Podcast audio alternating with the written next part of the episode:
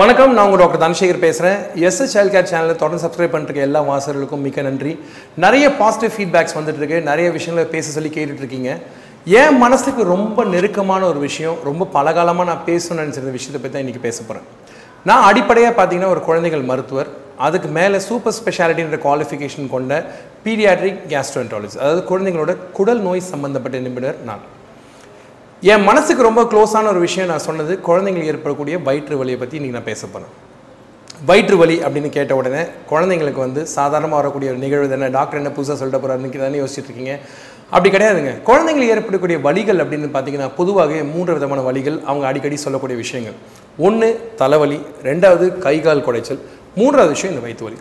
இந்த மூன்று வழிகளில் அதிகபட்சமாக குழந்தைங்க சொல்கிற வழி கிட்டத்தட்ட முப்பதுலேருந்து முப் முப்பத்தஞ்சு சதவீதம் வந்து வயிற்று வலினால் குழந்தைங்க அவதிப்படுறாங்க. வயிற்று வலிகள் எல்லாமே பயப்படணுமா அப்படின்னு கேட்டிங்கன்னா ஒரு சின்ன கதையோடு இந்த ஸ்டோரியை ஆரம்பிக்கிறேன். எப்படின்னு கேட்டிங்கன்னா ஆயிரத்தி தொள்ளாயிரத்தி ஐம்பதுகளில் யுனைடெட் கிங்டம் யூகேன்னு சொல்லக்கூடிய இன்றைய இங்கிலாண்டில் டாக்டர் ஆப்லி அப்படின்றவர் ரொம்ப அழகாக ஒரு சின்ன ஆராய்ச்சி ஒன்று பண்ணார். அந்த ஆராய்ச்சியோட முடிவுகள் என்னென்னு பார்த்தீங்க அப்படின்னா தொப்புளை சுற்றி இருக்கக்கூடிய வழிகள் பொதுவாகவே நோய் சம்மந்தப்பட்டதாக இல்லை. தொப்புலேருந்து எவ்வளோ தூரம் விலகி இருந்து குழந்தைங்க வலின்னு சொல்கிறாங்களோ அதுதான் நோய்க்கான அறிகுறி அப்படின்றது ரொம்ப அழகாக சொன்னார். பொதுவாகவே குழந்தைங்களுக்கு வயிறு வலி அப்படின்னு கேட்டிங்கன்னா எங்கே வலிக்குதுன்னு கேட்டிங்கன்னா எல்லாருமே தொப்புளை சுற்றி தான் வலி இருக்குதுன்னு சொல்லுவாங்க. ஸோ இந்த தொப்புளை சுற்றி இருக்கக்கூடிய வலியை நீங்கள் அதிகமாக நினச்சி பயப்பட வேண்டிய அவசியம் கிடையாது. எந்த வயசுலேருந்து குழந்தைங்க வலின்னு சொல்ல ஆரம்பிப்பாங்க? ஒரு ஒன்றரை வயசுலேருந்து ஒன்றே முக்கால் வயசு. அதுவும் இந்த காலத்தில் பசங்க ரொம்ப சுட்டியாக இருக்கிறதுனால நேரமாகவே சீக்கிரமாகவே சொல்ல ஆரம்பிச்சாங்க வயிற்று வலிக்குது அப்படின்னு. வயிறு வலி அப்படின்றது எந்தெந்த சமயத்தில் நீங்கள் பயப்படக்கூடாதுன்றதை முதல்ல சொல்லிடுறேன். குழந்தைங்க ஸ்கூலுக்கு புறப்படையில் வயிறு வலிக்குதுன்னு சொல்கிறாங்க வெளியே போயிட்டு இருந்த பேர் வயிற்று வலிக்குதுன்னு சொல்கிறாங்க ஏதாவது வேலை சொன்னீங்கன்னா வயிற்று வலின்னு சொல்கிறாங்க வேலை செஞ்சுக்கிட்டு இருக்கப்போ எனக்கு இது பிடிக்கலன்னு சொல்லி வயிறு வலின்னு சொல்கிறாங்க அப்படின்னா நீங்கள் தயவு செய்து பயப்பட வேண்டிய அவசியம் கிடையாது. ஆனால் பயப்பட வேண்டான்னு டாக்டர் சொல்கிறாரு அப்போ எதெல்லாம் நினச்சி பயப்படணும் அப்படின்னு கேட்டிங்கன்னா பல காலமாக இருக்கக்கூடிய வயிறு வலி. இதனால் குழந்தையோட வளர்ச்சி பாதிக்குதுன்னு வச்சுக்கோம் குழந்தை எடை கூடலை குழந்தை உயரமாக ஆகலைன்னா கொஞ்சம் கூர்ந்து கவனிங்க. இதெல்லாம் விட ஒரு முக்கியமான விஷயம் என்னன்னு கேட்டிங்கன்னா வயத்து வலின்னு குழந்தை சொல்கிறப்போ தான் செஞ்சிகிட்டு இருக்க ஒரு செயலை நிறுத்திட்டு வயத்தை வலிக்குதுன்னு சொன்னாங்கன்னா அது நிச்சயமாக நோய்க்கான ஒரு அறிகுறி. ஏன் அப்படின்னா பொதுவாகவே குழந்தைங்க வலியை பெருசாக பொருட்படுத்த மாட்டாங்க. பகல் டைம் எல்லாம் ஓடி ஆடுற குழந்தை நைட் டைமில் கை கால் வலிக்குதுன்னு சொல்கிற மாதிரி வயிற்று வலின்னு சொல்கிற குழந்தை வேலையை வந்து உன்னிப்பாக கவனித்து செய்யுமே தவிர வலி வந்து நிறுத்த மாட்டாங்க. வலி வந்து நிறுத்துறாங்க அப்படின்னா அந்த விஷயம் கொஞ்சம் சிக்கலான விஷயம் தான். கொஞ்சம் கவனமாக பார்க்கணும். இது மட்டும் இல்லாமல் குழந்தைங்களோட வலி எப்போ வந்தால் நீங்கள் பயப்படணும் அப்படின்னு கேட்டிங்கன்னா குழந்தைங்க இரவு நேரத்தில் தூங்குற சமயத்தில் எழுந்து உட்காந்து வயிற்ற வலிக்குதுன்னு சொன்னாங்கன்னா நிச்சயமாக நீங்கள் கவனிக்கணும். ஏன் அப்படின்னு கேட்டிங்கன்னா பொதுவாகவே எந்த வலியும் எந்த வயதினரையும் இரவு நேர தூக்கத்தை கெடுக்கிறது கிடையாது.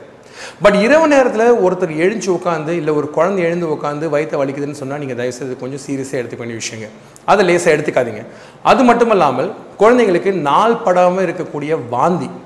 அது மட்டுமல்லாமல் மலச்சிக்கல் நாள் படாமல் இருக்கக்கூடியது குழந்தைங்களுக்கு லூஸ் மோஷன் நாள் படாமல் இருக்கிறது அது மட்டுமல்லாமல் குழந்தைங்களோட மலம் கழிக்கும் போது அந்த மலத்தில் அந்த பதம் மாறி காணப்படுதல். அது மட்டுமல்லாமல் மோஷனில் அதாவது மலத்தில் வந்து சளியோ அல்லது ரத்தமோ இருந்தால் நிச்சயமாக நீங்கள் அந்த வயிற்று வலியை உதாசீனப்படுத்தக்கூடாது. நிறைய விஷயங்கள் சொல்லிட்டு இருக்க இந்த சமயத்தில். எந்த வயசில் வயிற்று வலி சீரியஸான விஷயம் அப்படின்னு கவனிச்சிங்க அப்படின்னா இந்த அறிகுறிகள் இருக்கக்கூடிய எந்த வயதுலேயுமே வயிற்று வலி ஒரு சீரியஸான விஷயம்தான். ஆனால் வயிறு வலிகள் சில சமயம் சாதாரணமாக நிகழலாம். ஒரு உதாரணத்துக்கு பார்த்தீங்கன்னா நீங்கள் சாப்பிடக்கூடிய உணவு அதிக விதமான கொழுப்பு சத்து இருந்து அதனால் வயிற்று வலிக்கலாம். ஏப்பம் வராமல் குழந்தைங்க சிரமப்படலாம். கேஸ் வராமல் சிரமப்படலாம். மலம் கடிக்க முடியாமல் சிரமப்படலாம். ஒன்றுக்கு போக முடியாமல் சிரமப்படலாம். அது மட்டுமல்லாமல் பூ பெய்தும் வயது வரக்கூடிய பெண்கள் ஒரு பன்னெண்டு பதிமூணு வயசுக்கு முன்னாடி அவங்க பூ பெய்வதற்கு முன்னாடி சாதாரணமாக அடி வயதில் வலி வரக்கூடியது மிக ஒரு சாதாரணமான நிகழ்வு. இதே வந்து அந்த குழந்தை வந்து ஏஜ் அட்டன் பண்ணிட்டாங்க அப்படின்னா அவங்க மாதவிடைய சமயத்தில் வரக்கூடிய வயிறு வலியும் சாதாரணமான ஒரு விஷயம்தான். ஆனால் வயிறு வலி அப்படின்றத வந்து நம்ம உதாசீனப்படுத்தாமல் இருக்கக்கூடிய அபாயகரமான அறிகுறிகள் என்னன்றது தான் இதுக்கு முன்னாடி சொல்லிட்டு இருந்தேன். இது மட்டுமல்லாமல் சில குழந்தைங்களுக்கு பார்த்தீங்கன்னா பல நாட்களாக இருக்கக்கூடிய சில நோய்கள் வயிறு வலியோட ஒரு பரிமாணமாக இருக்கலாம். ஒரு உதாரணத்துக்கு பார்த்தீங்க அப்படின்னா குழந்தையோட ஒரு மனசு சம்மந்தப்பட்ட பிரச்சனையாக இருக்கலாம். குழந்தைக்கு வந்து ஸ்கூலுக்கு போக ஒரு பயம் இருக்கலாம். இல்லை ஸ்கூலில் வந்து புல்லிங்னு சொல்லக்கூடிய மற்ற பசங்க கலடா பண்ணக்கூடிய ஒரு சூழ்நிலையாகவும் இருக்கலாம். அப்படி இல்லாமல் பார்த்தீங்க அப்படின்னா குழந்தைங்களுக்கு ஸ்கூல் போகிறத தடுக்கிறதுக்கோ தவிர்க்கிறதுக்கோ வயிறு வலியை வந்து ஒரு கேடயமாக பயன்படுத்த ஆரம்பிப்பாங்க. அது மட்டும் இல்லாமல் இந்த வயிறு சம்மந்தப்பட்ட பிரச்சனைகளை பேசிகிட்டு இருக்க சமயத்தில் காலையில் பள்ளிக்கூடம் போகிற குழந்தைங்க உணவை மறுக்கிறது ஒரு பெரிய பிரச்சனை.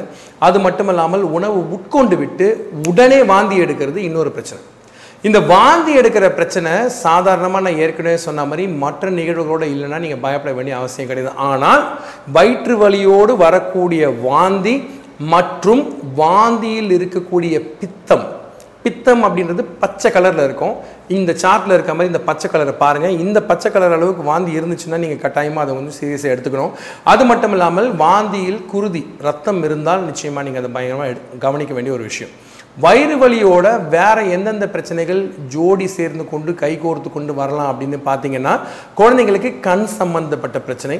அது மட்டுமல்லாமல் உடல்ல ஜாயின்ஸ்னு சொல்லக்கூடிய மூட்டுக்கல்ல வரக்கூடிய வலி வயிறு வலியோடு சேர்ந்து குழந்தையோட எடையையும் வளர்ச்சியும் பாதிச்சுது அப்படின்னா அது வந்து ஒரு பெரிய நோய்க்கான ஒரு அறிகுறியாக இருக்கலாம்.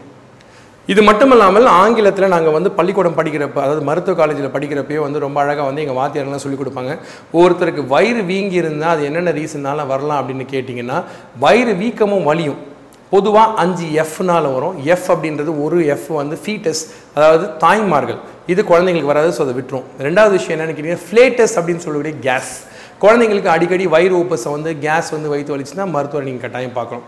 மூணாவது விஷயம் என்னென்னு கேட்டிங்கன்னா ஃபேட் குழந்தைகளுக்கு எடை கூடி வயிறு வலி வந்துச்சு அப்படின்னா அது முதுகு சம்பந்தப்பட்ட பிரச்சனையோட ஒரு அறிகுறியாக இருக்கலாம். வயிற்றுக்குள்ளே இருக்கக்கூடிய வேறு உறுப்புகளில் பிரச்சனையாகவும் இருக்கலாம். நாலாவது விஷயம் என்னென்னு கேட்டிங்க அப்படின்னா ஃப்ளூயிட் ஃப்ளூயிட் அப்படின்றது வந்து நீர் கோர்த்து இருந்தால் வயிறு உபுசம் படிப்படியாக அதிகமாகும். அதையும் கொஞ்சம் உன்னிப்பாக கவனிக்கணும். நாலாவது விஷயம் ஃபீசீஸ்ன்னு சொல்லக்கூடிய மலம். மலம் அதிகப்படியாக கூடுமே ஆனால் குழந்தைகளுக்கு வயிறு வலிக்கலாம். மலம் சரியாக கழிக்கவில்லை என்றாலும் வயிறு வலிக்கலாம். இப்போ மலம் அதிகமாக கூடுது அப்படின்னா குடலோட இறையும் தன்மை குறைவாக இருந்துச்சுன்னா அதனால கூட வயிறு வலி வரலாம். இந்த வயிறு வலி மனசு சம்மந்தப்பட்ட பிரச்சனைனால கூட வரலாம். இது ஆங்கிலத்தில் நாங்கள் என்ன சொல்லுவோம்னு கேட்டிங்கன்னா ஃபங்க்ஷனல் டிசார்டர்னு சொல்லுவோம்.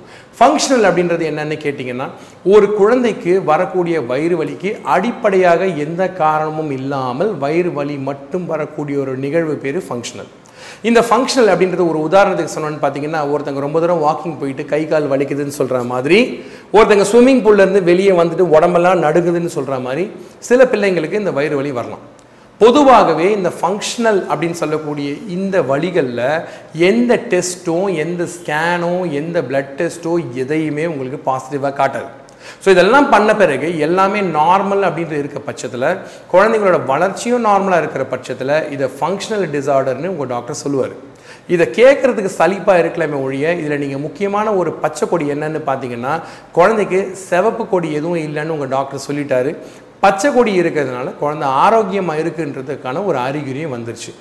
ஆறு மாதத்துக்கு முன்னாடி வரக்கூடிய வயிற்று வலியை பற்றி நான் இங்கே பேசலை. அதே மாதிரி பெரியவங்களுக்கு வரக்கூடிய வயிற்று வலியை பற்றி நான் இங்கே பேசலை.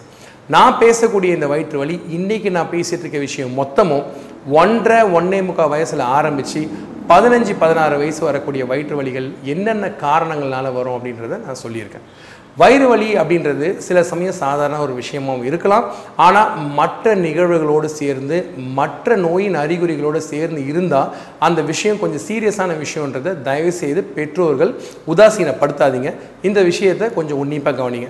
இது இல்லாமல் சப்போஸ் பெற்றோர்களுக்கும் வேறு வயிறு சம்பந்தப்பட்ட பிரச்சனைகள் இருந்தால் குழந்தைகளுக்கும் அது வரக்கூடிய சாத்தியக்கூறுகள் உண்டுன்றதை மறந்துடாதீங்க. இதெல்லாம் மரபணு சம்பந்தப்பட்ட விஷயம். ரொம்ப அறிவியல் பூர்வமாக இருக்குதுன்னு நினைக்கிறவங்க நான் எபிசோடில் முதல்ல சொன்ன விஷயங்களை மட்டும் கொஞ்சம் தயவு செய்து உன்னிப்பாக கவனிங்க.